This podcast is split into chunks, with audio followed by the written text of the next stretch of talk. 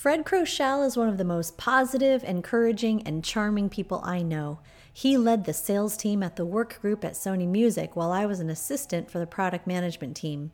He graciously wrote my business school references, and then he went on to be GM at Madonna's Maverick Records.